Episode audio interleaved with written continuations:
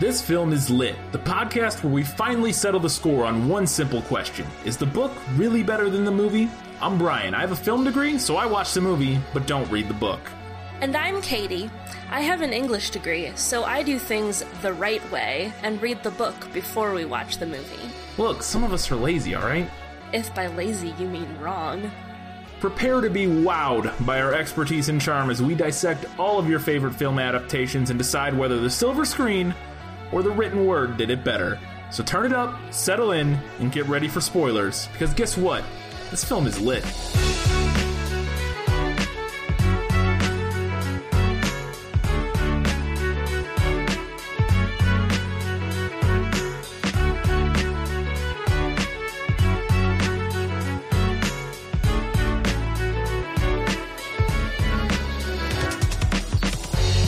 Turn of the century London, a magical nanny employs music and adventure to help mend the bonds between two children and their father. It's Mary Poppins, and this film is lit.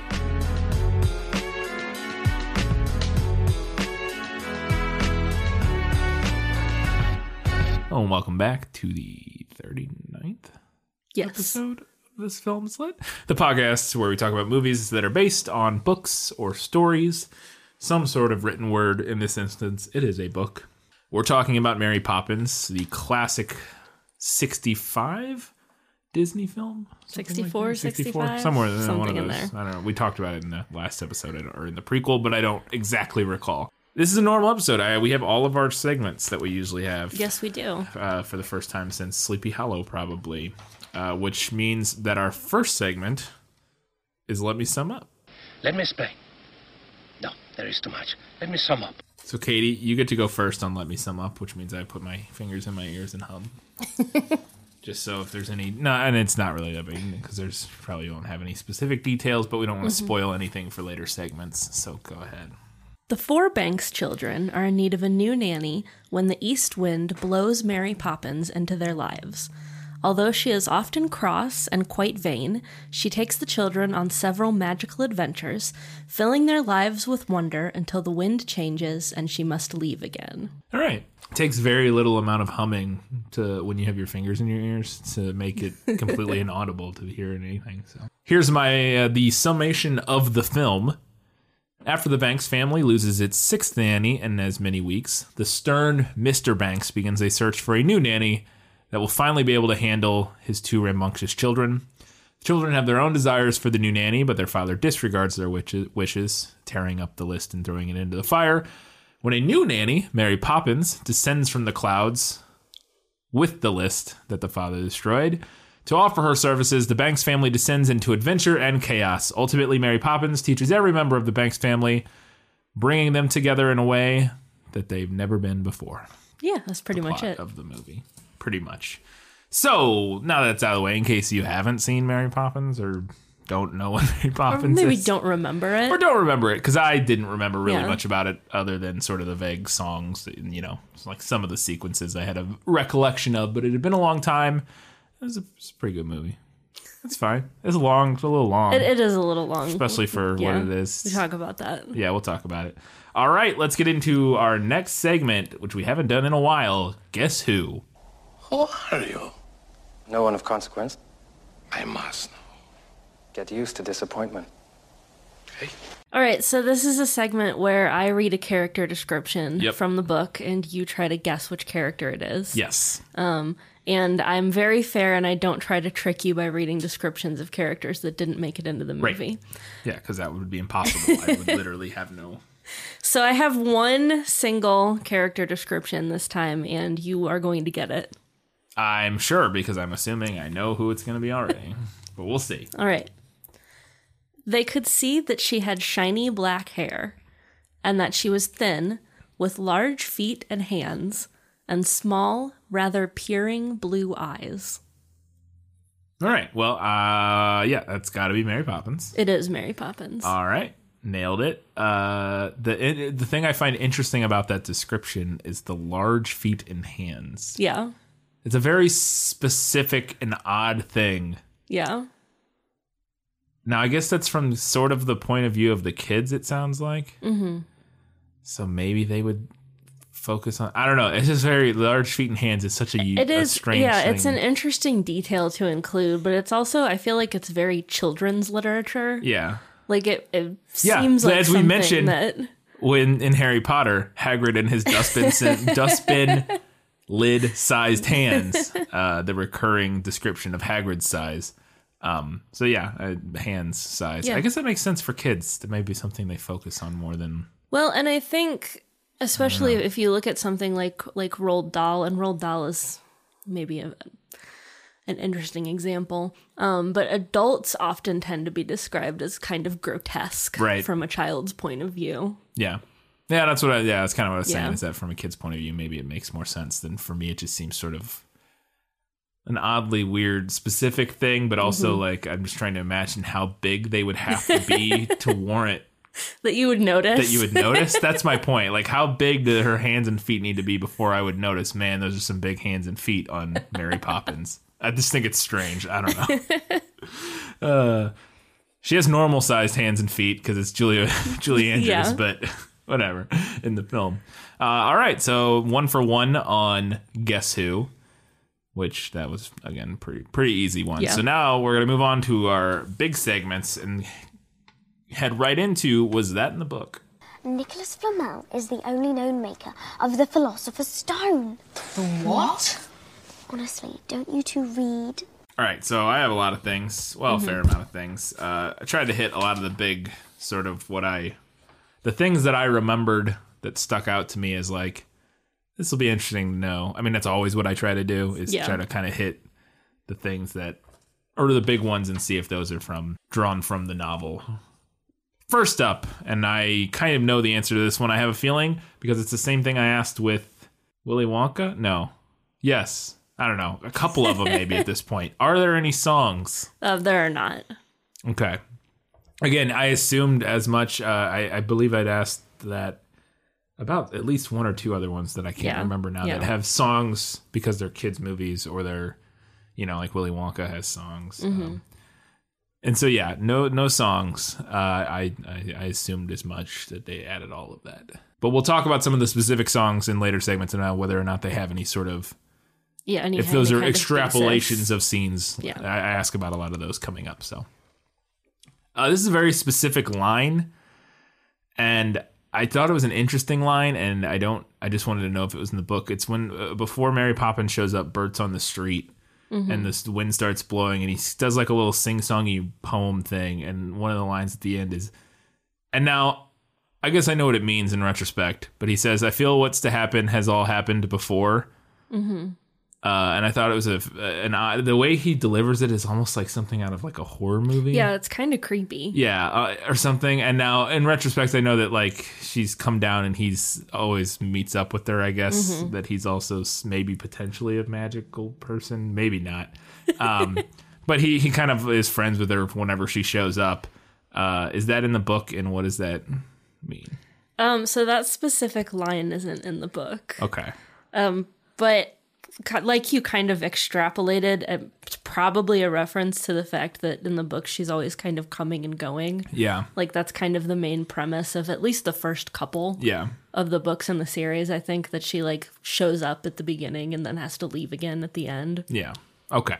We'll go into. I have a specific in uh, Lost in Adaptation, which is our next segment. Uh, we're gonna we're gonna go in a little more on where it is she goes, maybe, and what just her whole deal. What's the Her deal? mythos. Yeah. What's the deal with Mary Poppins? We'll get into that in Lost in Adaptation, but we're gonna save that for the next segment because I had questions, and you may not have answers. Uh, in the book, is Mrs. Banks a suffragette because she is in the film? Alas, that is not in the book. It's not in the book? No. Okay. Um, the book is set. I think it's in the 1930s. Oh, right, It was so written in the 30s. Yeah. Um, and the so it's yeah, it's not 1910 in the Right. book, so the timing wouldn't really work out for her to be a suffragette. Gotcha. I thought that was an interesting.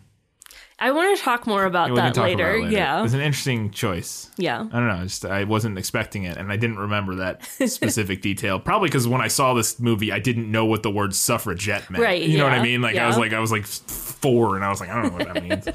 um. All right. Uh, the do the Bankses have a neighbor who has a pirate, sh- not a pirate ship, a naval ship on top of his house with a cannon that he shoots off to denote the time. Um, Admiral Boom is in the book. Is that his name, Admiral Yeah. Boom? Okay, I what, what a name.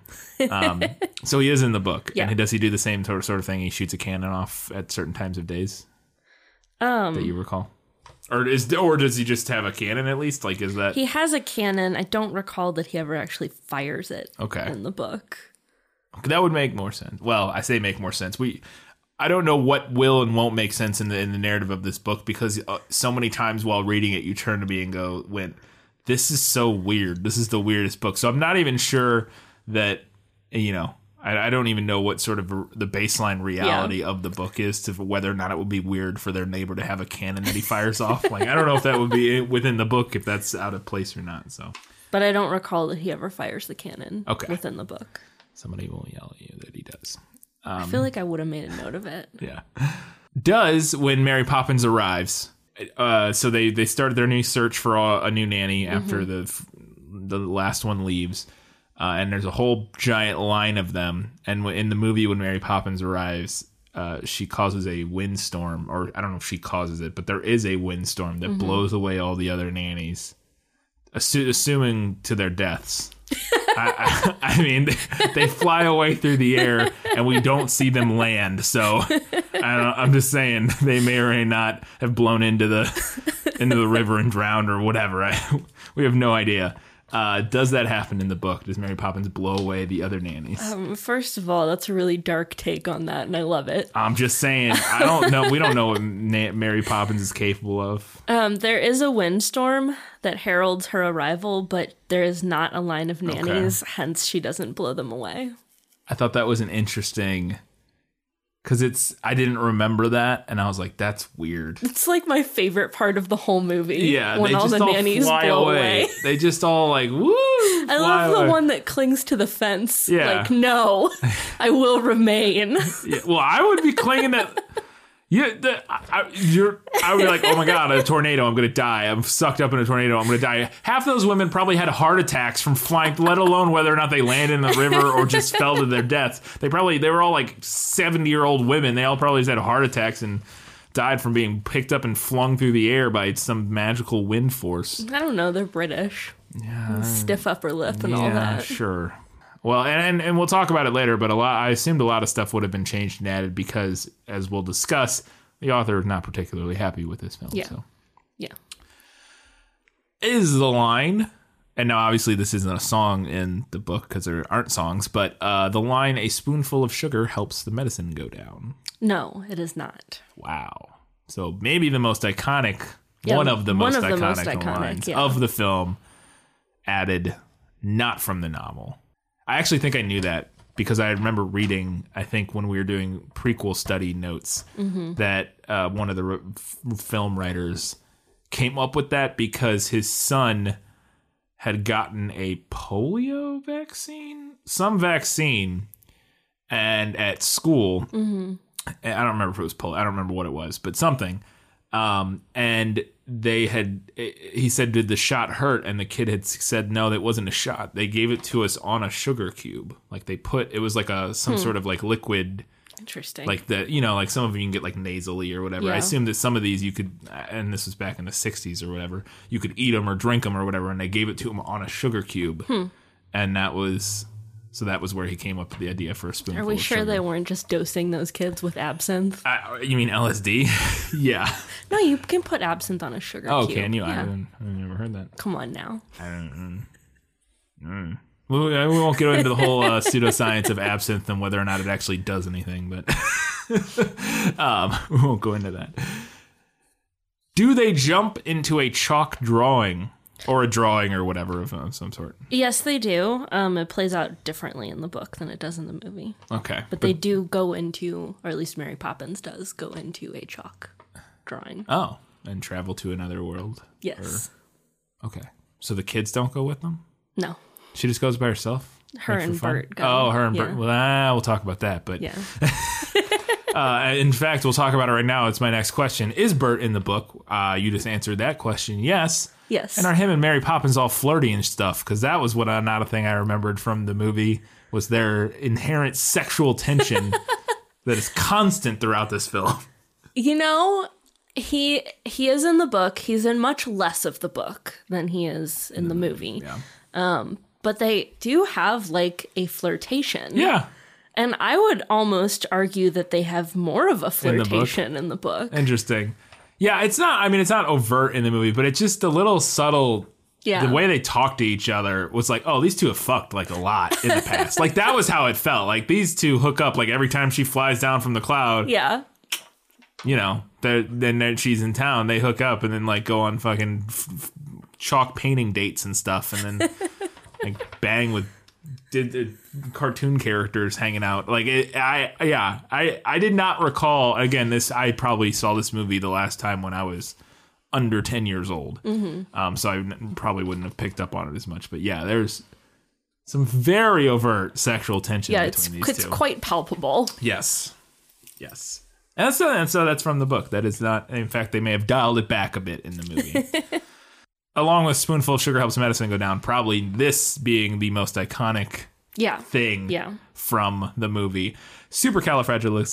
Supercalifragilisticexpialidocious is that word in the book. It's not. It's not. I think I knew this too because Yeah. when doing research, um, they had talked about like where the word came from, and the I, the movie writers had come up with it or, or found it or something. Yeah, like That. something. So, okay, is there an equivalent thing No. that like a word? Because that's kind of like a big thing at the end too. Like with in the movie, Mm-hmm. like Mr. Banks says it at the board meeting, and and like. uh you know, it makes him laugh, and he's like, "Oh, what a great word!" So there's not an equivalent, No, like different word no. that's kind of like the same through line thing. Okay, all right, there you go. what this scene in the movie, I did not understand. uh, Mary Poppins, after their day out, where they jump into the paintings and and uh, or and you know, and they go around, they're riding the the horse, the uh, merry-go-round horses through the everywhere and and all this magical stuff and they're flying and all this nonsense. They get home and the kids were like, "Well, that was fun." And she's like, "What was fun?" And I was like, "Wait a second. Why are you gaslighting these kids?" and I didn't understand because she doesn't that never comes back in any way in the movie, but she just in that one scene is like, "I don't know what you're talking about. We didn't what are you talking about? We went into a painting today." Does she gaslight the kids in the movie or in the book? Like what was that? Okay, so I have no idea what exactly it's about, like why that element is included. But yes, she does She does almost that that exact same thing. It's after a different like Outing, adventure, yeah. But yeah, she does that. I was like, well, what is the point? Because like, it doesn't seem like there's because in the rest of the movie they go on and do a bunch of more like magical stuff, and she's and that doesn't Yeah. ever seem to be like a continued thing. It's just that one time she's just like, huh, what? And they're like. Do you not remember? And she's like, "What are you talking about?" And I was like, "What is going on? What are you doing to these kids?" And I'm like, or or you know, if it was the idea of like, oh, it was supposed to be like this weird like it- they just um, like and um, they imagined it, but that's not clearly not what the you know like the, Well, the kids see, like invent I- this I fantastical world and it, and that that's the, not the book rides that line a little bit more of like whether or not movie, these of- things are yeah, actually of happening. like whether or not the adventure was really like a magical adventure or if it's like make believe games. Right. And I say it rides a line. There are places in the book where it's a lot more overt that something magical is happening. Yeah. But I think it does ride that line way more than the movie. yeah, movie because does. the movie there's no that's the only scene that would give Yeah. you any inkling, I think, Yeah. that yeah that that that, that this is some sort of like um that, that that you know that people are like make believing or like the kids are like you know sort of imagining this and they're all just kind of like and then and, and she's playing along and they're sort of make believing and, and and inventing this fun scenario in their heads but it's not actually happening there's not any everything else No, and just the, seems yeah. like it's actually happening. the movie is very blatant about the fact that Yeah. she's made of magic yeah and does magic. Yeah, yeah, absolutely. So it's very strange to me that that scene where she's just like straight up like, I don't know what you're talking about. And they're like, well, we just did all that stuff. And she's like, what? I was like, what is that? I don't know. All right. But it's from the book, so it's interesting. I'm going to add one because I, I just want to know now.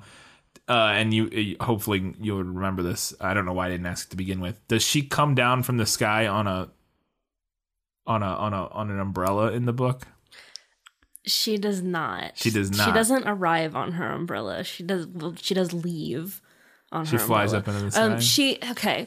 So when she arrives, she does kind of get like blown in Right. by the wind, but they don't ever mention that she has her umbrella out Okay. in the book. Um, and it kind of almost seems like like in the movie, it seems like she's in control, yeah. you know, and Yeah. it doesn't read that way in the book. Oh, okay. So I'm not 100% like on exactly what happens there. Okay.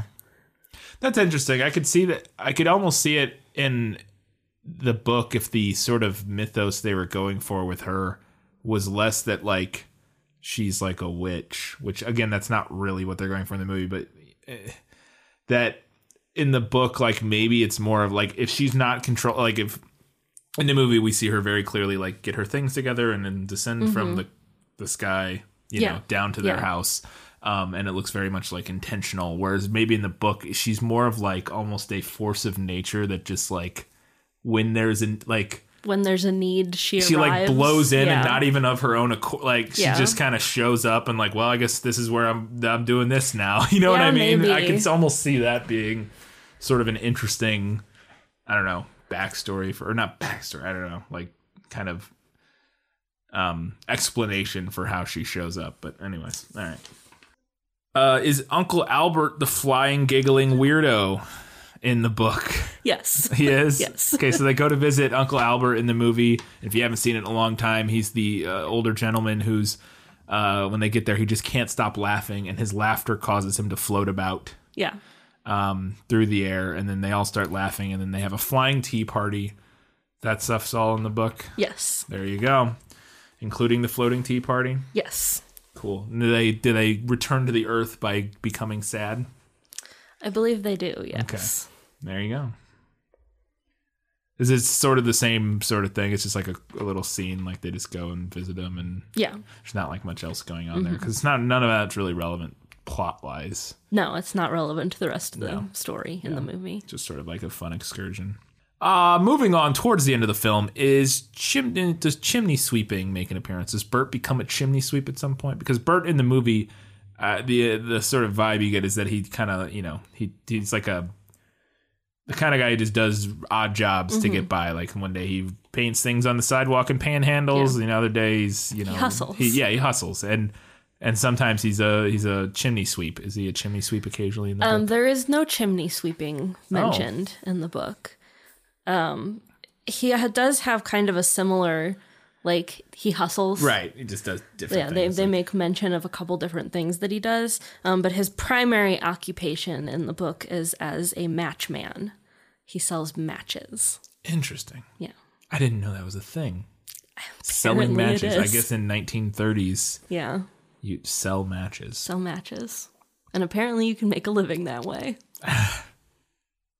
Well, I would assume. I mean, the vibe I got from the movie, assuming it's similar in the book, is that he makes a living, but he's very much on the lower, lower, Oh, well, yeah. like you know, income bracket. Like he's he's down there pretty far. Like maybe not. He's not homeless necessarily, but like you know, lives in like Mm-hmm. a very sort of you know He's not living the high life. not living not even the midlife like he's yeah he's on the lower end of the totem pole but he's happy so it's it's all good.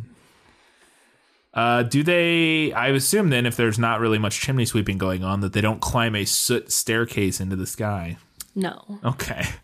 Uh and then the whole and then related to that the whole step in time sequence on the roof with all of the other chimney sweeps uh does that relate to anything from the book?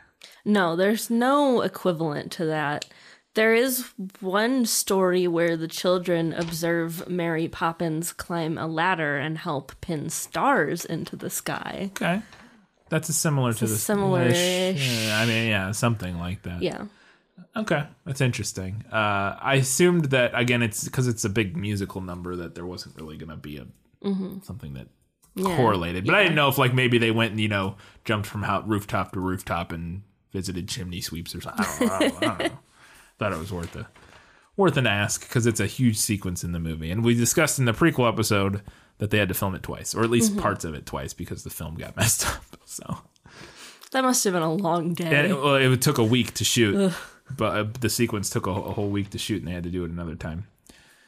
Um, okay, so eventually, Mr. Banks, uh, after the kid uh, ruins a thing, at and this is in the movie. I don't know if this is in the book. The uh, his son He causes a run. causes a, ru- a run at the bank, which I guess is just a term for like people getting upset and wanting their money. I don't even Yeah. know. Whatever. Um, I'm sure it's some old timey word for it means something. Uh, uh, so his, Mr. Banks' son causes, and I don't remember the kids' names for the life of me, but George and no, They're Jane and Michael. Sure. Is George the dad? I don't even know. Yeah. Okay. Um, I thought there was a George Banks. I just couldn't remember. uh, they so he wants his uh, he doesn't want to give his tuppence to the bank, and so it causes a big ruckus, and they end up firing. Uh, the main old banker ends up firing. uh, I guess I should ask this: Is Mister Banks a banker?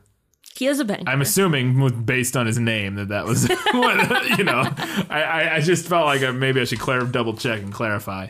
Um, one, does he get fired from the bank? no. Okay, so then his whole because this sequence in the movie I thought was really f- funny, where they go, they show up at and they fire him in the middle of the night at the bank, and they rip his flower up, and then break his umbrella by pushing it the wrong direction, and then punch a hole through his hat Yeah. and give it back to him. I actually thought that was kind of a fun sort of um destroying his markers of wealth type of thing. You know, he has this nice umbrella and his fancy bowler hat and this coronation that all of the bankers wear yeah. and sort of destroying those things is like this it's like the most like fucking bougie way of like disgracing somebody, you know yeah, what I mean? it's very symbolic, and it's something that you could actually maybe see happening Yeah. in like turn of the century England. Exactly. Yeah. It's like it's like that sort of thing of just like this like visual disgrace that Yeah. you know pox upon your family sort of thing. like it, it, I totally bought it as like something, and maybe it's based in something real. Who knows?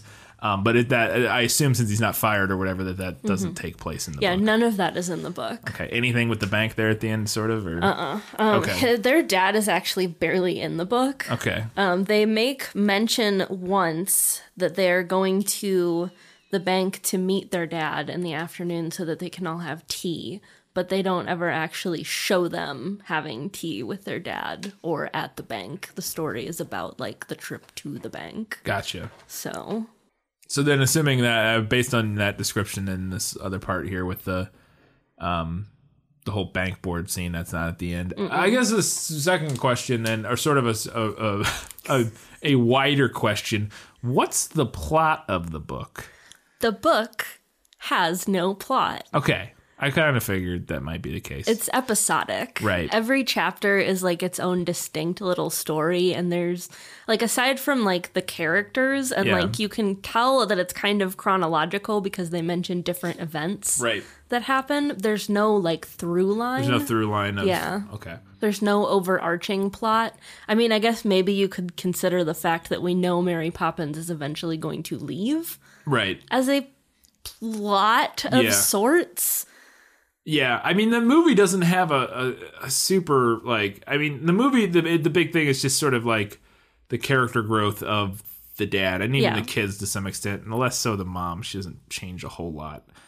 Um, and sort of like that's that's the through line plot, quote unquote, in the film because there isn't really like a plot plot in the movie. It's just that the the dad um, is this stern, cold, you know, sort of distant person at the beginning. Yeah. And then through the actions of Mary Poppins and um, the interaction with the kids and all of the events that take place, he uh, sort of quickly and for no real reason decides that he wants to have more fun in life and you know loosen up a little bit and. Uh, I mean, there's there's some stuff. Uh, There's some effective stuff that works uh, Mm-hmm. at the end of the movie with him and why he changes, but it is a little abrupt. But anyway, so that that's the overarching plot in the movie Yeah, is that he, it he- is a, little more character driven. it's more character driven and, and sort of his change and deciding to spend more time with his family and and you know not be s- such a fucking stick in the mud. yeah. Just be a little less British. um, all right.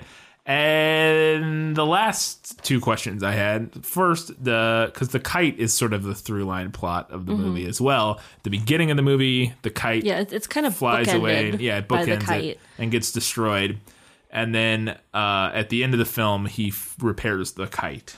Does that happen in the book? Is there anything There with the is kite? no kite no in kite. the book. Okay. Um, the second book, though, in the series Mary Poppins Returns, I believe does start with a kite. It's not called Mary Poppins Returns. No, it's called Mary Poppins Comes Back. Yes, You're right. because the Yeah, is called the movie that, is yeah. Mary Poppins Returns. which is a better, uh, at least like title. Yeah. At least, and by current standards, Mary Poppins Returns is a better title than Mary Poppins Comes Back. But Mm-hmm. yeah, because I, I saw that when I was looking at something about the author, I was like, oh, it's not called Mary Poppins Returns. It's called Mary Poppins Yeah. Comes Back. But okay, uh, so no kite. But you said in the second one there is something with a kite, maybe. I believe so. Yes, I just read the synopsis of it online. But Gotcha. Uh, I had a question about him getting made partner at the bank, but that's not really relevant because he Yeah. didn't get fired or whatever. He just keeps his job or whatever. Finally, this is very important. Does Mary Poppins have a talking parrot umbrella? she does have a parrot umbrella, but there's never any mention that it talks to her. Oh. Maybe it does, and we just never see it. Yeah, that's true. But she does have. Oh, it's on the you cover. can It's see here, right it there. On the cover here, there's a little parrot head. But if the cover is very clearly the movie, Inspired like by it's the movie, inspired yeah. by the movie, yeah. So, but but that is in the book still. Yes. Okay, cool. All right, that's all I had for. Was that in the book? We're gonna get into the the nitty gritty in Lost in Adaptation. So let's do it. Just show me the way to get out of here, and I'll be on my way. Was lost. Yes, yes, and I want to get unlost as soon as possible. All right. Big big questions here. Do we get any more of Mary Poppins' background in the book? Like what is she? Why can she fly and sit on clouds and stuff? What is her deal? No. I'm sure the answer is no. Okay. It does like it doesn't matter. yeah, it's a I kid's know. book. I know. I agree. Um I figured this would be the answer. A couple interesting, potentially interesting notes, Okay. though. Throughout the course of the book, we do meet several other magical entities, Oh, do we? um, and they all know Mary Poppins. Okay. And many of them seem to be pretty reverent of her. Okay. But we never learn exactly what she is or like why she has these Yeah. magical powers. Interesting. Yeah. Okay. I wonder if we get any more in like later books. Probably not. Probably but, who not, knows? no. Um, interesting. Yeah, and I, I kind of mentioned earlier um, that everything that happens in the book, well, not everything, but a lot of what happens in the book kind of rides a, a line of like, ambiguous line of did it or didn't it? yeah. There's really only one point in the book where we see her do magic like she does in the movie. Yeah. Well, I guess two. Um, with the floating tea party. Yeah. When she like raises the table up Yeah. to the ceiling, and then at the end when she flies away. Yeah. are like really the only two times that whereas in the movie we see like the snapping fingers and Yeah. the room cleans itself up and I mean, all kinds of different stuff yeah Mm-hmm. ostensibly blows all the other nannies away, and um, yeah, handful, quite yeah, like everything we Yeah. see is yeah, okay, yeah. Like I said, I assumed the answer was going to be n- no. We don't get any Yeah. more on on who she is, but I figured I'd ask and we could have the discussion because I wanted to know what's the deal with Mary Poppins, and the answer is you don't get an answer. Yeah. You don't need an answer. She's Mary Poppins. All right, that means it's time for better in the book. You like to read? Oh, yes. I love to read What do you like to read? everything. okay so i have a handful of things from the book that i liked first thing admiral boom mm-hmm. he is in the book as he is in the movie Yeah. um, but in the movie he's like a naval captain yeah. um, in the book he's more like a pirate Oh. which i think is potentially more fun Yeah. Potentially. I, I like because they went in the movie. They went with him. Yeah, as sort of a like, very like proper proper ship-shape. like ship shaped guy, and he keeps the time, and Mm-hmm. that's like so. That, and and so I assume that because we talked about how he probably you don't recall him firing the cannon in the book, they got to have the returning recurring uh, visual gag yes of every time he shoots the cannon, everything in the bank's house falls everywhere, and they all got to try to catch it and hold it, and you know Yeah. it's just like this fun repeated gag where the piano flies across the room, and And apparently all their furniture is on wheels. yeah. Yeah, and so and yeah, but it gives him him being sort of a prim proper uh admiral sea captain, Mm-hmm. naval guy ma- makes the the timekeeping Yeah, that make makes that sense, make sense. and then that makes allows for the visual gag where they all go, "Oh, it's time!" and run it like you know. I Mm-hmm. can see where they kind of extrapolated that, and why they made it that made it go that direction instead of a pirate. It would make less sense if he's like, "It's eight o'clock on the nose, time to fire the cannon." if he was like pirate, Yeah, you that's know what I true. mean? All right, so the chalk painting. Let's talk about that. Yeah, Um, in the book, she does go into the chalk painting with Bert, and they do go on like a date. Mm-hmm. Um, I think it makes more sense for the movie to include the kids, yeah, but as much as there are elements from that whole sequence that I love, it does drag. Oh, it's forever long. it's forever long. It's way and, too long, Like and boring. they probably they could have cut at least half yeah, of that entire sequence and it would have been stronger. Yeah, I think. Like I honestly, agree. just do the merry-go-round and the horse race scene Yeah. and then have supercalifragilisticexpialidocious. Yeah, I didn't need the whole. D- yeah, because they they they include the part where it's like a date where the kids are somewhere else and where Mary Poppins and Bert are like at that restaurant. Mm-hmm. Yeah, they're at like and the, cafe and they the go whole to the the barnyard penguins and, and, yeah, I didn't need any of that. it, yeah, it just goes on and on and on. yeah, it really does. So So it's shorter in the book. Yeah. So that's better. okay, can take that. Um, Andrew the dog, the little like Yorkie with Oh, the yeah. plaid coat, he is in the book. I should Um, have added that to Lost in Adaptation. Like, what the fuck's that dog's deal? Because it's just there. He belongs to one of the other ladies on the street. I know, but like we never see her, right? Or uh, maybe we do. We see don't- at the very beginning. Oh, okay. They introduce Bert talks to her. oh, yeah, yeah, yeah. yeah, right, you, I, that's you would blink and you would miss Yeah. it. Um, but one of the things with Mary Poppins is that she can talk to animals. Mm. So they show that in the movie. Yeah, because I don't. Yeah, yo, does she talk to the dog yeah. in the movie? Okay, Yeah. He's the one who tells her about Uncle Albert. that's right. Yes, yes, yes, yes. I do recall that now. Um, so, but in the book, he has his own kind of storyline, which is kind of cute. I don't think it would necessarily fit into the movie, um, but it was one of the like cuter, more interesting stories Okay. in the book. Um, he he's like a very pampered kind of a dog, and he really hates it. So he has this whole storyline where he like kind of tricks his owner into treating him more like a dog and less like a pampered little boy. Okay, interesting. Yeah, because he wears clothes in the movie. So. Mm-hmm. All right. Uh, so I mentioned this in the prequel episode. There is a chapter in this book where they travel around the world using Yes. a magical compass. I did have the version with the animal characters. Yeah. that was We assume. yeah. that would be the case. Um, and I, I know I wanted to touch on that again because I, I do think getting rid of the racial stereotypes is good. I think replacing people with animals is questionable. Yeah. But I would wager that 40 years ago it probably seemed like a perfect fix. Yeah. Like, yeah, sure, we'll just do this Yeah, instead. That's yeah, it's fine. we'll just eliminate the whole problem. Yeah. Right? Um yeah. Sure. Um and now this is what we're stuck with because P.L. Travers is dead, so she's not writing another chapter.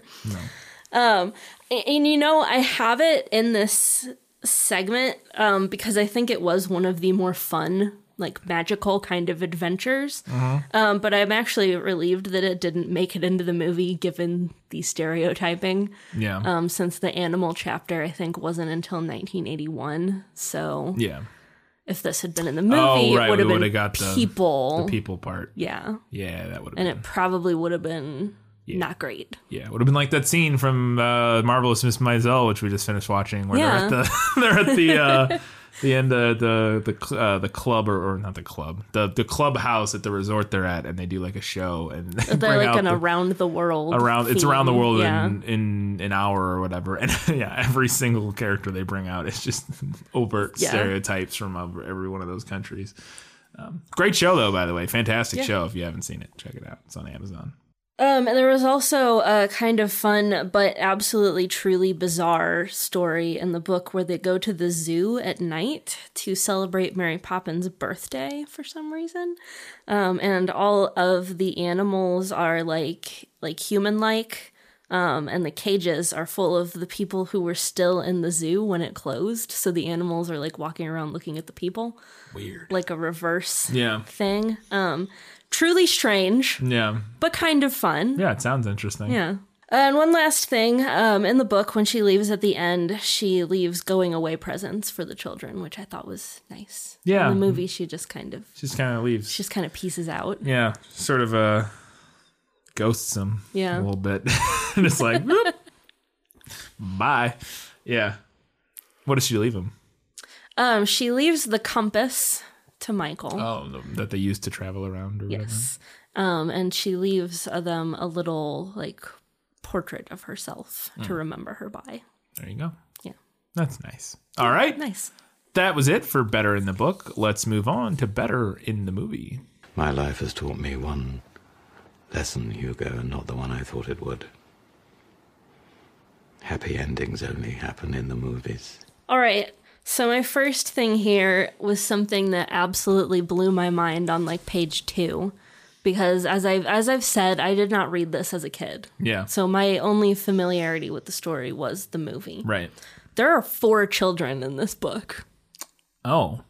Like the banks have four yeah, there kids? are four kids. Oh. There are Jane and Michael, and then there are the infant twins, John and Barbara. So, so they're like one or two or something? Like, are they? Yeah, they're like like, not no, they're not Maybe not infants. that. they're like toddlers, I guess. Yeah, they're babies. Right. I just thought baby twins sounded weird. Well, yeah. Well, they're they're they're old enough to walk, kind of, but not. They push them. They, they push them around in the in Okay. the pram, Okay. the stroller. Right. So they're they're yeah they're that Yeah. age. I don't know kids' ages. I don't know when they when they do things, but uh, yeah, that's Yeah. Uh, so you're saying you prefer that they I, I think it was a two? good choice to to Yeah. cut it down to two kids. It kind of streamlines things. Well, especially if they're in a stroller for most of the time, it kind of limits what you can do. Yeah. You have to be like constantly thinking about what we're doing. Like we have the whole sequence where they go into the painting and they're flying around. On, like you gotta have the stroller with you. Like that's nah, nobody wants that. Like, yeah, they made a good call. Yeah, cutting- this is cutting a good call. There's fewer kids to keep track of. Yeah, and we're only worried about the relationship between the kids that can think and their dad. like, eh, like the Yeah. kids in the strollers, their relationship with their dad's kind of irrelevant. At that Right, point. yeah, that wouldn't really factor into The whole the, the point movie's of the through story, line yeah. all that much. Yeah. Um, they also, I think, at least as a to me, it, it seemed like the movie aged up Jane and Michael Yeah. just just a little bit, like maybe just a year or two. Yeah. Um, it, they seemed like to me that they read just slightly younger in the book. Uh, so the suffragette side plot, Yeah. like, I can't not love that. Yeah. Disney, I Yeah. I will say it seems a little. There's moments of it. I mean, I'm glad that it's in there.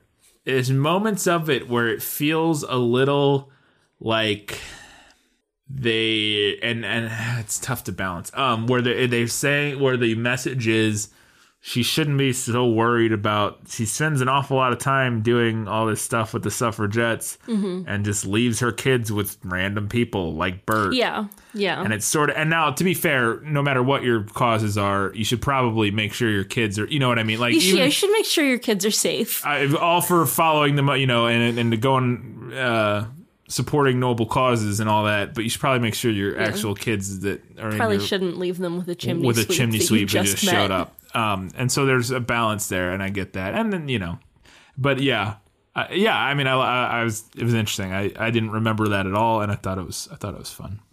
And I love the song that she sings. Yeah, So that's a good one. it's got some really choice lines in it. So Yeah. if it's been a while, you should look that up. Yeah, it's just called It's is it? called Sister Suffragette. Sister Suffragette. I That's think. it. Yeah, that's it. Um, so I loved that Admiral Broom, Admiral Admiral Boom actually shoots off the damn cannon in the middle Yeah. of this like upper crust kind of Yeah, neighborhood, yeah, and they all just deal with it. yeah. They don't ask him to stop. Yeah. They're like, well, I guess he's we can't get him to stop. We'll just have to make sure we hold all of the valuables And down. then I was, I had not thought about this ever because I was a little kid. Does he shoot that cannon off every hour? Like, Well, are they dealing with that every hour? That's what it seems like because one time he shoots it off at like 6 p.m. Yeah. And then the next time he shoots it up, maybe he does it because he does it at 8 a.m. the next day. Mm-hmm. I think. Like, I think there's one where it's like early in the morning. yeah. I thought. And so either he shoots it off every hour or he shoots it off like twice a day. Yeah. To like, Like at eight and eight or, or something, like, that. that. Or well, because one time I swear it was six, like p.m. Because they Mm-hmm. show the clock and she goes, "Oh, it's time," and I swear it said six. But yeah, so maybe it's six and six, or God, if I live next to a guy who shot off a cannon at six a.m. every morning, I would lose my mind. be shooting a cannon at his house. um, but maybe that's the idea, and uh, like he does it twice a day to keep the because like you know to kind of keep Yeah, keep the time. keep the time and that sort of thing, as opposed to every hour. But who knows? Maybe he does it every hour. that would be a little excessive. I just love the idea that like they all just are like, yeah, whatever. Yeah. He shoots his cannon off. We just deal with it. Just deal with Like, it. okay. Um, I love the advertisement that the kids wrote Yeah, looking for the nanny. yeah. Um, lots of funny stuff in there. Yeah, they they have a whole long list of the things they want, um, and she can't drink barley water. Yeah. which I looked that up while we were watching the movie. Um, Because at first I was like, "Oh, is that?" I thought maybe barley water was like some weird um, dated term for like barley wine or like beer or something. Mm-hmm. Yeah. Uh, it's not. I thought like I thought because I thought maybe the joke was like they had nannies that were drunks or something. yeah. I thought That's that was what I always thought it's it not. was. What is At it? At least I don't think because I looked up what barley water is, and it's like making tea with barley. But it probably smells kind of funky. Hmm. Yeah. I think is the implication. Like if you boil, you basically boil barley. Um, Alton Brown has a recipe for it. You boil barley, then you strain the barley out, and then you add like honey to the That water. sounds disgusting. It sounds terrible and Sounds- disgusting. Come at me, Britain. That No, sounds gross. I don't think people do it much anymore. But I, so it's kind of like yeah, the idea is like it's like you basically like make tea with, and Mm-hmm. I think lemon maybe in it, um, but with barley instead of tea. Hmm.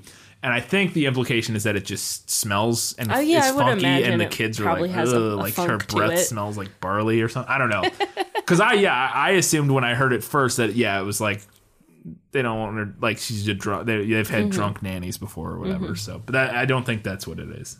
But yes, that whole scene. I feel is like my whole cute. entire worldview has changed. I always just assumed it was an alcohol joke. Yeah, I don't know. and it could be. Maybe there was another, but but I looked up barley water, and that's a Uh-huh. it is absolutely a thing, and it didn't have anything to do with alcohol. But there could be that could be like a maybe the kids say that, but it's actually beer. Like maybe the joke is that the kid they kids know what barley water is, they don't know what beer or whatever is, so Oh, they so they assume it's. because it smells similar maybe, and they don't. maybe. I'm, I'm, I don't know. We're gonna have to make barley water now and try to figure it out. the recipe's really simple. You boil barley, you add honey. I don't know where we'd get barley You can get it at the store. Sell it at the store. at the, the store. Yeah, I'm pretty sure you just get it at the store. All right. um, I mentioned the nanny's blowing away. Yeah. It's one of my favorite parts of the movie. Um, Mary Poppins arriving on her umbrella, Mm-hmm. iconic. Yeah, floating down. Um, when she unpacks the carpet bag. Oh yeah, that's cool. She's Yeah. got Hermione's bag. Yeah, Yeah, she yeah, she has a she has like a TARDIS bag. It's Yeah. bigger on the inside. yeah. And so that's not in the book. No. I should have asked that. I guess No. I, I didn't. And I was quizzing you for this whole movie, trying to figure out how they did I'm like, sorry, I don't. special effects. I don't know like- special effects techniques from the '60s.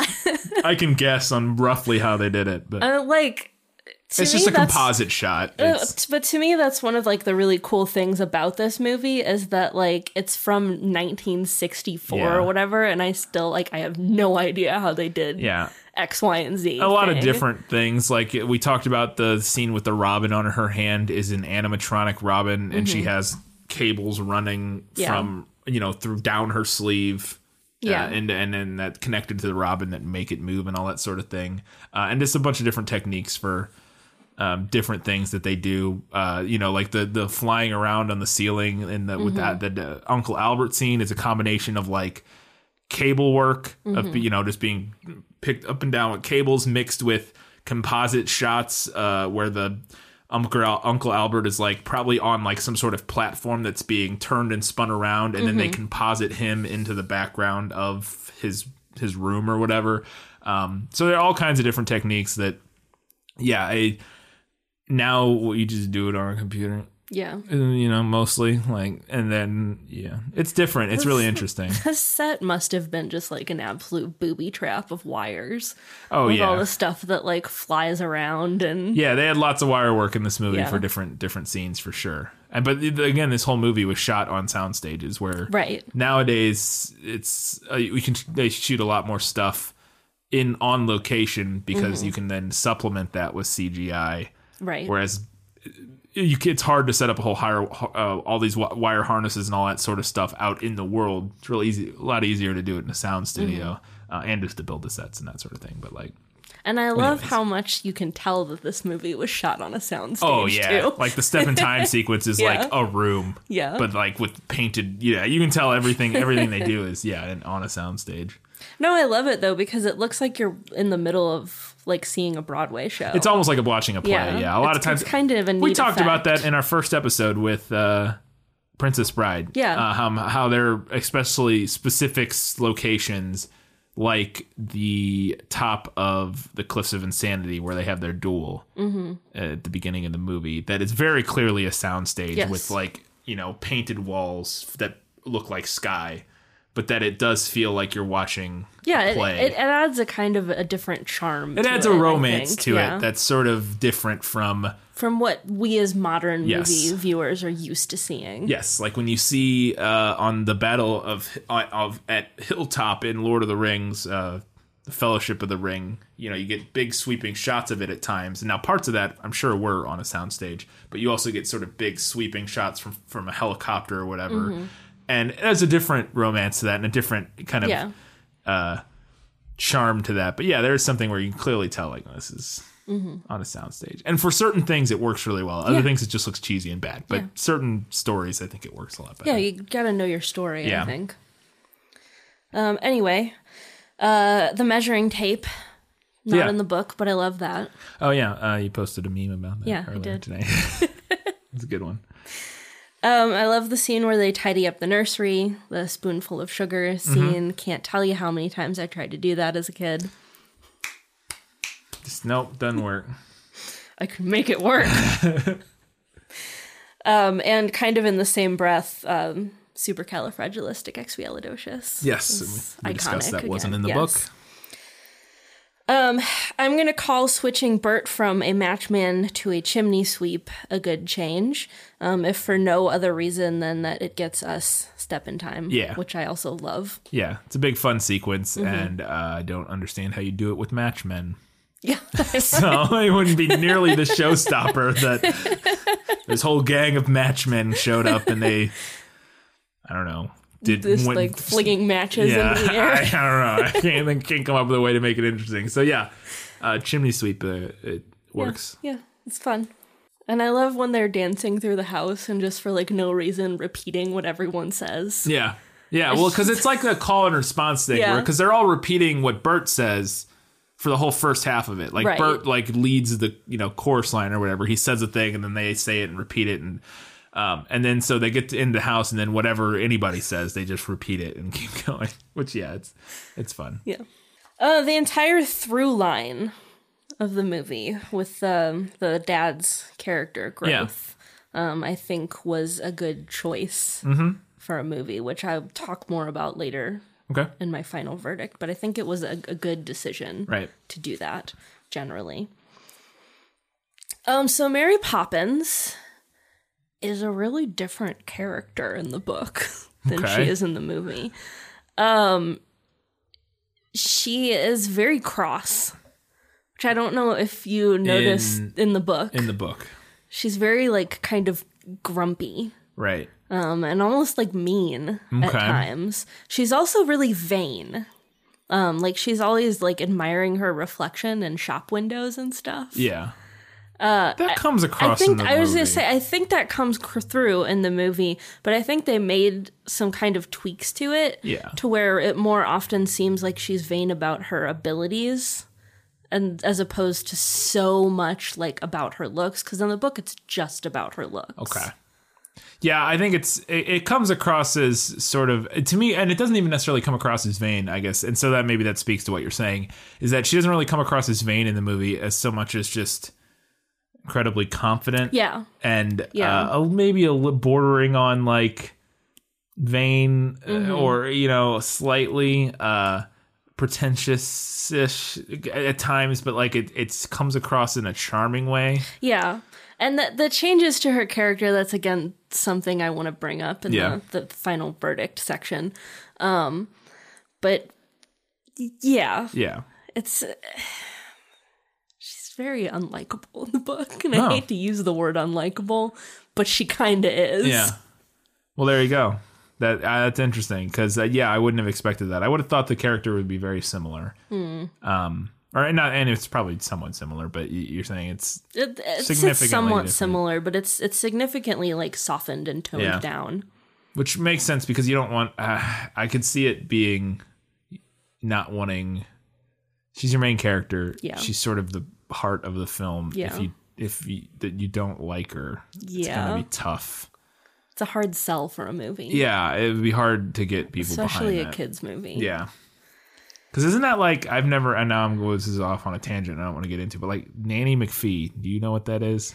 I know what it is, but I've Isn't only, I've only like- seen like bits and pieces of it. I don't know anything it. about it, so I'm not even going to go on. I it, think but I think that's she like and I think in Nanny McPhee she starts out really ugly and like gradually gets less ugly oh, I don't know. as the children become better behaved. But I could I'm just talking out of my Oh, ass here because I've only seen bits and pieces I, of it. I, I literally know nothing about it other than like the name and like uh, the images that I've seen. But I thought that was more of like it's like Mary Poppins, but Mary Poppins is like an old hag and like mean. yeah, I don't know. I, I, don't know. maybe not. I don't think that's based on a book. I have no idea. About just have to look this. into it. We I could just, do a whole nanny series. It was just a whole. It was just a thing that popped into my head. I thought it might be relevant. Probably isn't. Anyways, continue.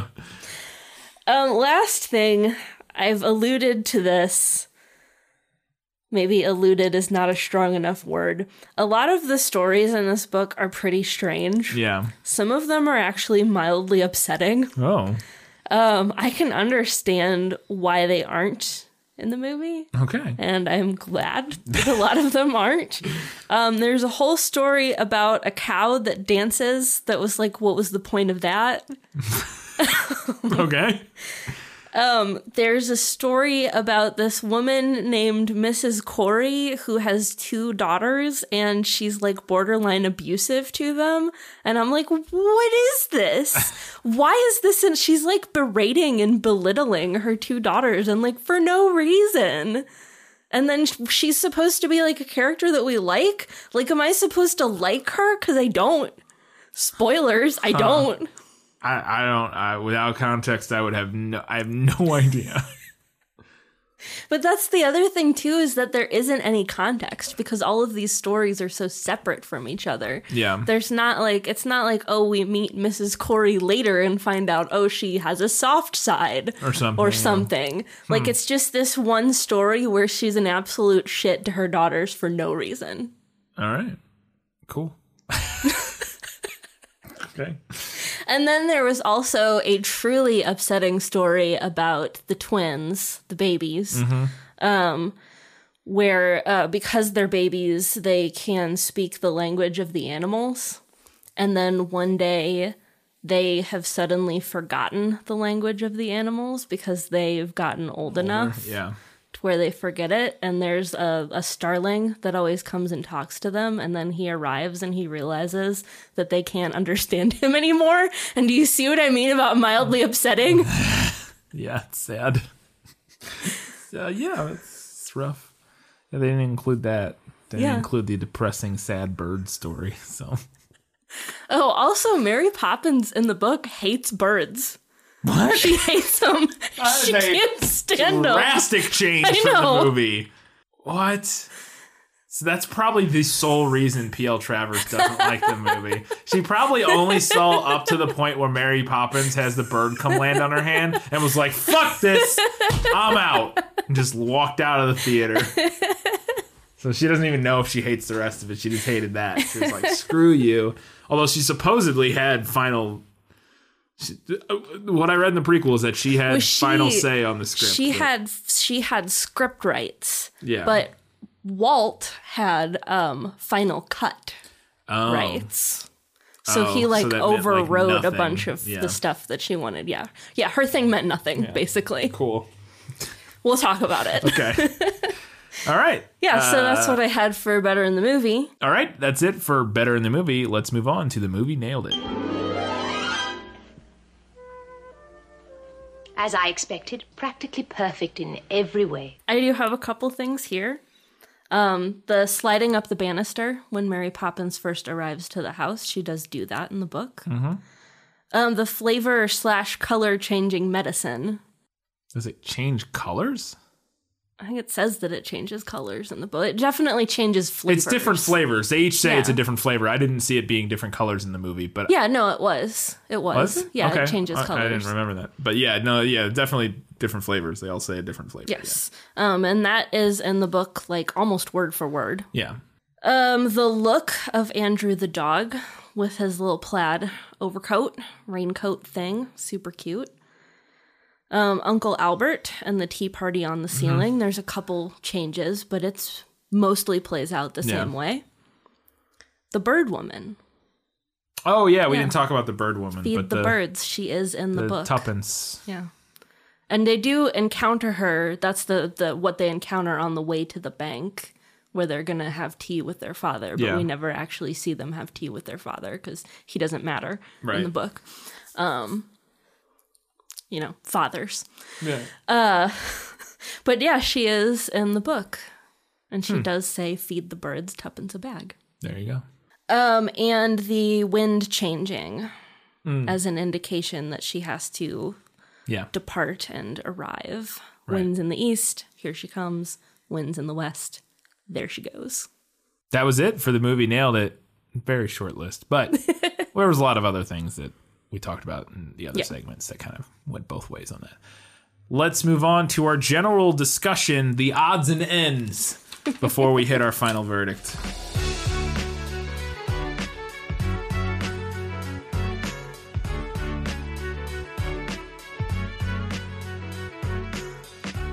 The movie did a thing at the very beginning that you would never notice if you hadn't read the book. Um, in the very beginning, when Bert is talking to all of the people who are watching him play his like instrument contraption, um, he mentions Mrs. Corry and her daughters, um, and uh, Mrs. Persimmon. Oh yeah, who are all characters in the book that don't actually make it into the movie. Really, I mean, I guess they kind of do in that sense. yeah, they're standing around. But yeah, it's like name drops. Yeah, and and and he's singing to them, isn't Um, Yes. it? Yeah, yeah. They're like they're there. It's just Yeah. we don't see him after that. Like Right. Uh, I I had a, a little note that's uh, a life tip from Mary Poppins movies. Interview for a job like you're Mary fucking Poppins. Yeah. Just go in and get it. I mean, she does really, she just walks in and is like, all right, here are my demands. I'm going to go up and see the kids now. yeah. P.S. Don't interview way. but uh, I guess my point is interview with the confidence of Mary Yeah. Poppins uh, taking a job. Because goddamn, she, she's yeah, she's a boss Yeah. in that scene. And refuse to provide references Yeah. because Yeah. it's very old fashioned and definitely not because you're a magical person who lives in clouds. Yeah. Yeah. Uh, provide references, P.S. Uh, in job interviews. So you're they're I gonna mean, want who that. would provide a reference for her? Bert the chimney sweep? yeah. Great. Like, Doesn't she keep references from all the other families she's helped in the past? well, no, she just leaves with the with the west wind. True. It's true. She just blows away. If they, she had references from them, all of the references would probably be like, she just left. She just disappeared. That's why she doesn't give references. vanished. It's like it's like yeah, it's because she, she can't give references because she's literally just up and quit without two Yeah. weeks notice of all of her previous jobs. So Like, we really liked her, but then she just, just disappeared. so yeah, like not gonna be giving her a recommendation. uh, if you want a nanny for two weeks, perfect. It's great. She'll turn your life around, though. Yeah. Your family life. Okay. So here's the thing. When they're at the cafe in the chalk painting, the scene with all the penguins, Yeah, with the penguins. when Bert is singing and he's listing random women, Yeah, you remember this? Yeah, yeah. He's like He has a women. laundry list of all of these women's names. Yeah, And the penguins also seem to know who these women are. yeah. So here's my question Does that mean that all of these women are also magic and can pop into chalk paintings to visit the penguins? Is this some kind of hint at an expanded universe of magical women? It could be, and Bert got Because Bert's I want that all of them. story. Bert's hooking up with all of them.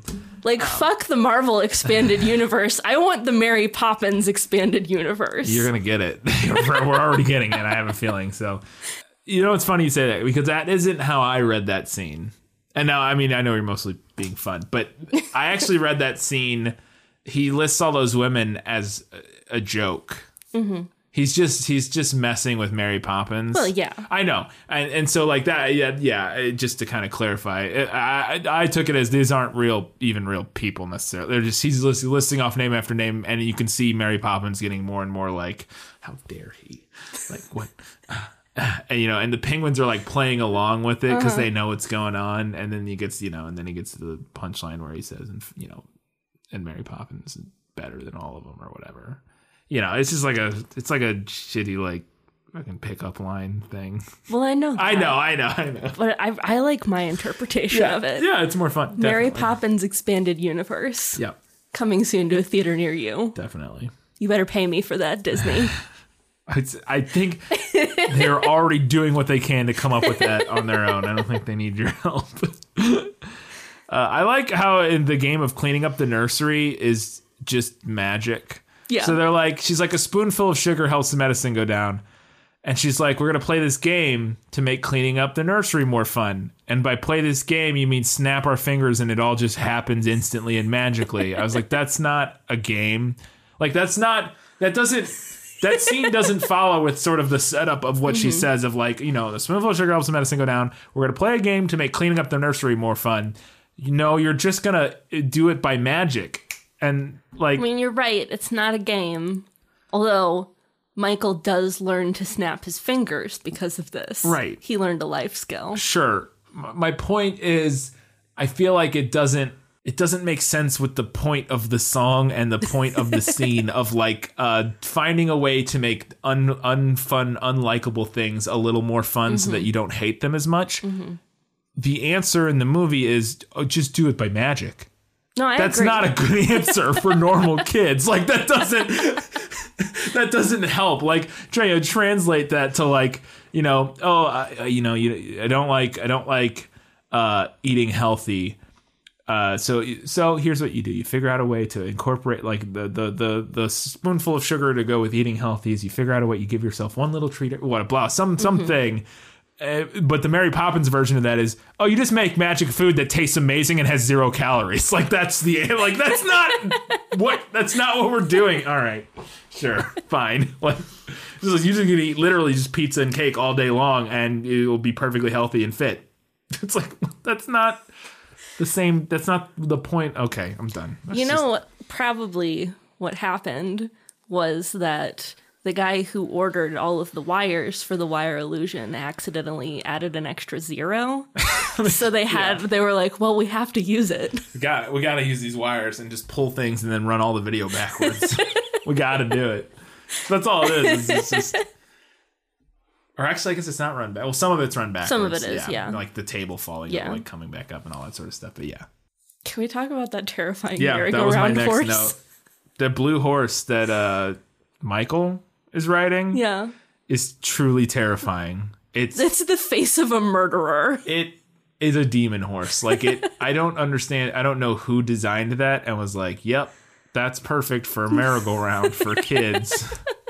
Because the thing just looks, it, it straight up looks like it. Like if you tinted it black, you could put a Nazgul on it, and it would like not look remotely out of place. Can you make yes, that happen in Photoshop. Photoshop? Yes, I can Photoshop it. it might not look good, but I can Photoshop it. I can make it happen. Mary Poppins finessed her way to that horse race win, though. Yeah, she just asked. Yeah, right? she's just like, excuse me. Very British way to win a horse race. But yeah, Oh. And then how about that uh, casual, hilarious spousal abuse in Supercalifragilisticexpialidocious? I missed it.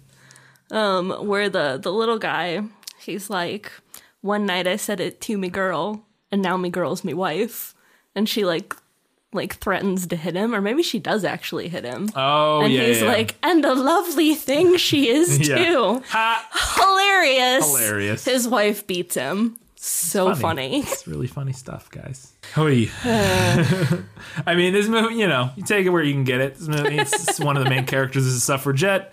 Uh, uh, the next thing I wanted to talk about, uh, Mary Poppins going hard on the anti-bank message. Oh yeah, let's go ahead and talk about the progressive notes This movie in is this movie. fairly lefty uh, in Mm-hmm. terms of its sort of uh, critique of the upper class and uh, its its critique of banks in general. Not, and not again. I'm not. I have no problems with banks in general. I'm just like sort of the idea of uh, they, there's they have a very specific line about how any any room can be a cage and about how her father working in the Yeah, for he- the he bank is bank-shaped basically a cage, prisoner yeah. and that sort of thing and is a slave to the money and all that sort of thing and just sort of general like sort of lefty tones of like which is very strange for a disney Well, to me, property I think it's it's really interesting. Here's my take on it. So we've got Mrs. Banks being a suffragette, right? We've got this unkind portrayal of the banking industry, Yeah. um, and kind of like the upper class. yeah Um, and uh, to me, what makes it interesting is the time.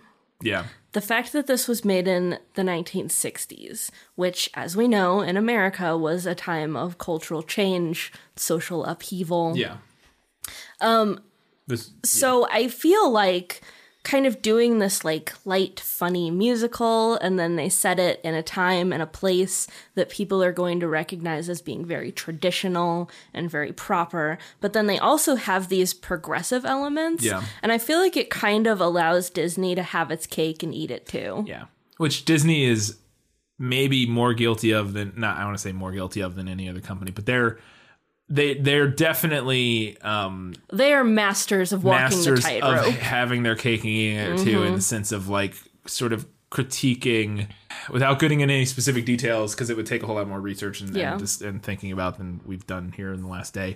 But uh, uh, they do they do a lot of sort of critiquing existing power structures within the world Mm-hmm. while simultaneously falling perfectly within that power structure Oh, yeah. at the very top of it They are the power structure. that's structure. what I mean. But they also have the message in their movies of sort of uh, struggling against the power Yeah. structures and traditional power structures while being the traditional power. Mm-hmm. stru- It's very interesting. Uh, there's a whole mess of and, and Yeah. people have done it. Uh, plenty of people have discussed them, but there's a whole mess of uh, of essays to be written about all all of that. That is sort of the the interesting dichotomy of Disney Yeah. and their messages. But uh, yeah, uh, this movie was Yeah. another one that I thought was really interesting. yeah, in that it's kind of like a good like um kind of like cherry plucked example Yeah. of that. Yeah, and and and, and another element of it that we didn't bring up too is that all, sort of the the heroes of the story, quote unquote, are uh laborers, are Yeah. your your lower class or your your chimney sweeps, your Mm-hmm. Um you know Bert sort of embodies that in being every kind of Yeah. low end Yeah. laborer type of you know or like standard laborer type person uh and, and Mary Poppins is a a nanny you Yeah. know she's you know not not uh, not white collar you know there are more the, the, the heroes of the story are all generally more kind of blue collar type right of people and even taking that farther we've got mary poppins who's a woman yeah um, and then the children no one who is a traditionally um, holding of power yeah type of group Yes. Yeah. Yeah, and in the movie, it's all the the the bad guys are the old white bankers. Yeah. Like, yeah yeah, it's it's interesting. It's it's definitely interesting. Uh, it seems Yeah. a little uh, ahead of its time in certain regards, and also behind its time in other regards. Or not, I maybe not behind of its time. Speaking of that, though, the the line uh, that made us both laugh when Bert says it's just good, clean soot yeah. to Michael, and I was like, was this movie brought to us by the coal industry? Yeah, What's yeah, he happening sticks here? his face in the chimney and gets a face full of just carcinogens, and it's, it's like, oh, don't worry, it's just soot. And it's like, yeah. Yep. I think by the 60s we knew about like black lung, right? I Yeah. feel like we did, but sure.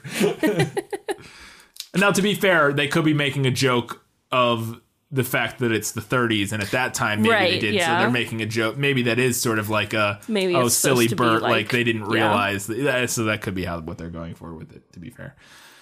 Uh, Uh, Speaking of, we talked about uh, the, the the the old white bankers being the villains, and, and I think that the thing about it that's hilarious is, I mean, it could not be more overt. You when they walk, he walks into the boardroom, and it literally looks like Doctor Evil's Yeah. lair. It's just this giant grandiose uh, room with like a table at the far end in front of a. It looks like uh, it looks like what's his name's room from uh, Hunchback. Oh, the yeah. fireplace at the uh, what's uh, I can't Oh, remember. Frollo. Frollo, yeah, you know, with the big fireplace at the end, and they're like hunched over this like big boardroom table, and they're sitting in like opulent thrones, Yeah. and it's just like, yeah, it could not be more. Uh, and they did it without uh, including any like awful Jewish stereotypes. So good on them for that, I guess. But uh, yeah, All right, I just have one other note before I want to get into. yeah, yeah. I I had all my notes are uh, done. So Okay. Um, I just want to mention real quick Mr. Banks' ridiculous little mustache. oh yes, Because it looks like he glued two feathers to his upper lip. it's I was like, what is that? facial hair through the ages is something. We'll just say Yeah. it's something else. Yeah. Okay, so we need to talk about P.L. Travers and this film adaptation. Yeah. Um, and if we hadn't done the Q and A, this is probably what I would have wanted to talk about for, learning, things. Yeah. Um, because I, I think that this is relevant, and I think that it, if we're going to talk about this movie, I think it behooves us to bring this up. I think it's important. Um, she did not like this film at all.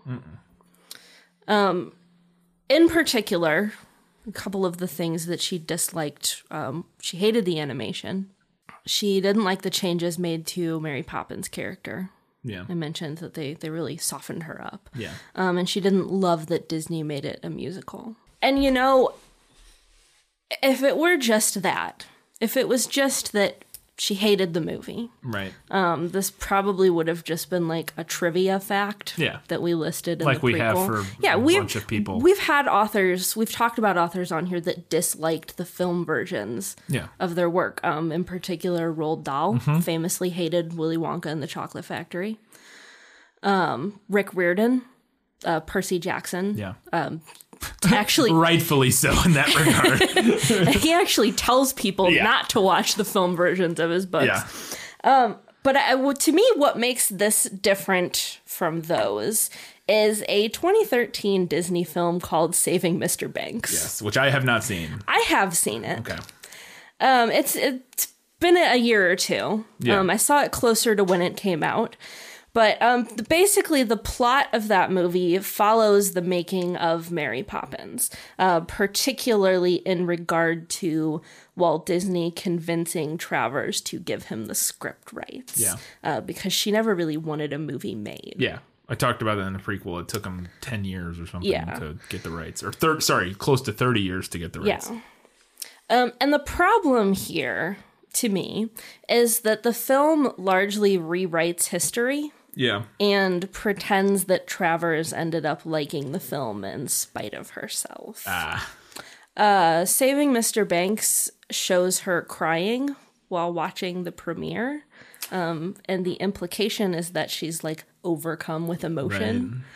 Oof. In reality, she did cry, but it because because she was so angry and upset.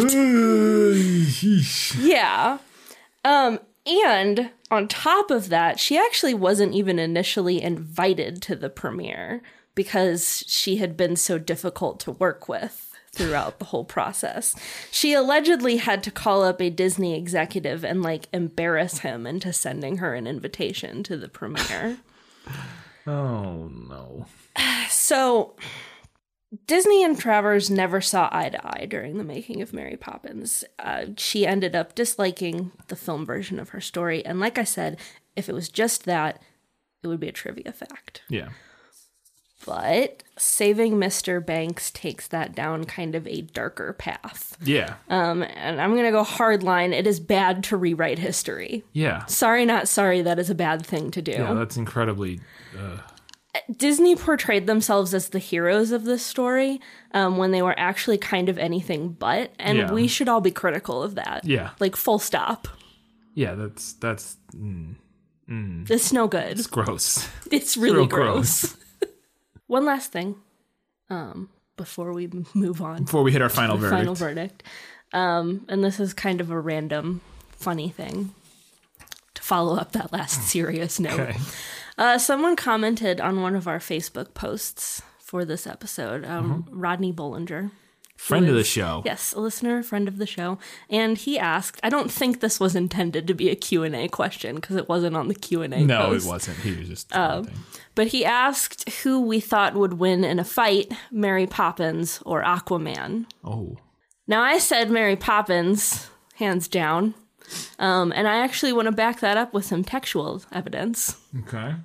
Uh, a single line from right after she meets the children. But Mary Poppins' eyes were fixed upon him, and Michael suddenly discovered that you could not look at Mary Poppins and disobey her. a rather an ominous line, Yeah. and also proof that no one stands a chance against her. I can't disagree with that. I'm I'm not steeped enough uh, in in either mythos to come down on one side or the other. I will say Mary Poppins doesn't spend a lot of time near water, where. Aquaman True. seems to you know Seems he- he's in his home his element. element. Uh, I mean, I will say that if Aquaman threw uh, his trident really hard at her, I don't know if she would be fine. like I don't, I don't know, know, man. It sounds to me like you would have to blindfold yourself, like Bird Box, Well, to like stand a chance or against just this. sneak up on her and throw a trident at her from behind. like that's also seems like an option potentially. I feel like she'd be hard to sneak up on. I don't disagree. I was just trying to.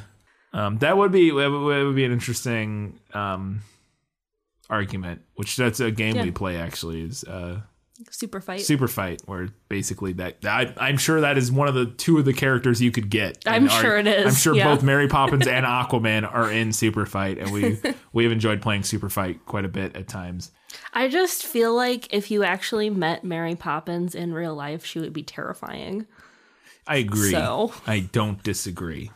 I don't disagree. Like, I think she would be full stop terrifying. yeah, I mean it's implied in that first scene where she meets Mr. Banks. She's basically just like She, almost like- like, brainwash, not brainwashes, but like mind tricks, like Jedi Yeah, mind tricks yeah. her way into this. Like he's like, "What just happened? Are sure you work for us? I guess now." Like she absolutely has some sort of like you know gift Yeah. that like she can like I am the nanny you're looking yeah, for. I, exactly. Uh, There's something going on there. So, all right. Thanks for that question, Rodney. I'm assuming he asked it because he probably just saw both of those movies because he sees every single Yeah. movie that comes out. Um, I Oh, wish I he- went to. to Rodney is single handedly keeping our theater afloat. he's keeping the movie industry alive. he literally sees every movie. It's very impressive, and I wish I could see half as many movies as he saw. But I guess I could. I would just have to force myself. all right, let's do it. Final verdict. Now, are you ready for your sentence? Sentence? But there must be a verdict first. Sentence first, verdict afterward. All right.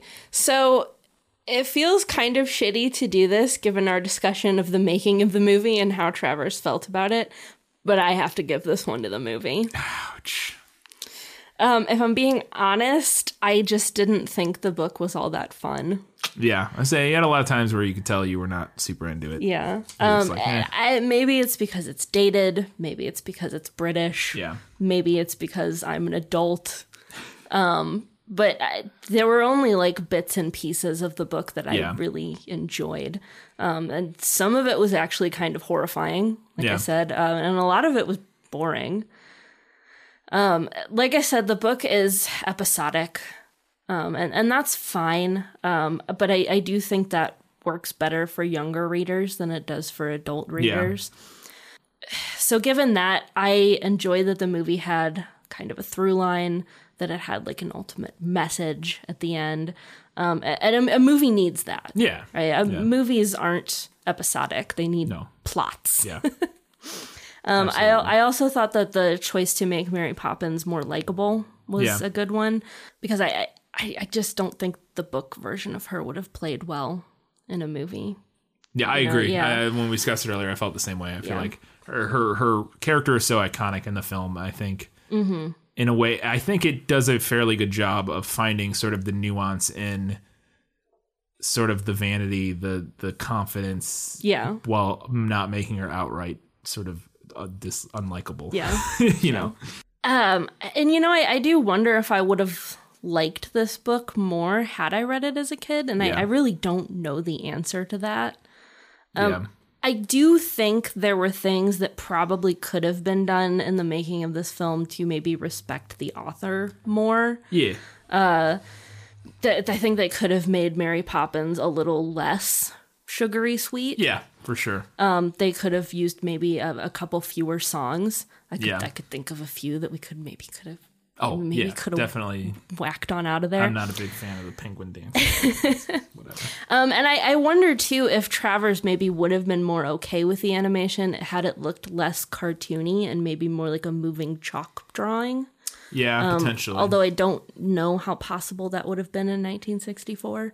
I, I, I, I, don't, know. I, don't, I don't know um, enough about I animation. don't know where animation was at that Yeah. point necessarily, but it's Um, possible. but you know, eh, we we just expect different things from movies than we do from books. Yeah. Is really the bottom line. I, we expect movies to have overarching plots. We expect them to have through lines, and at least in a kids movie, we expect the protagonist to be pleasant. yeah, true. Um, the book is still a classic, and I still think it's worth reading.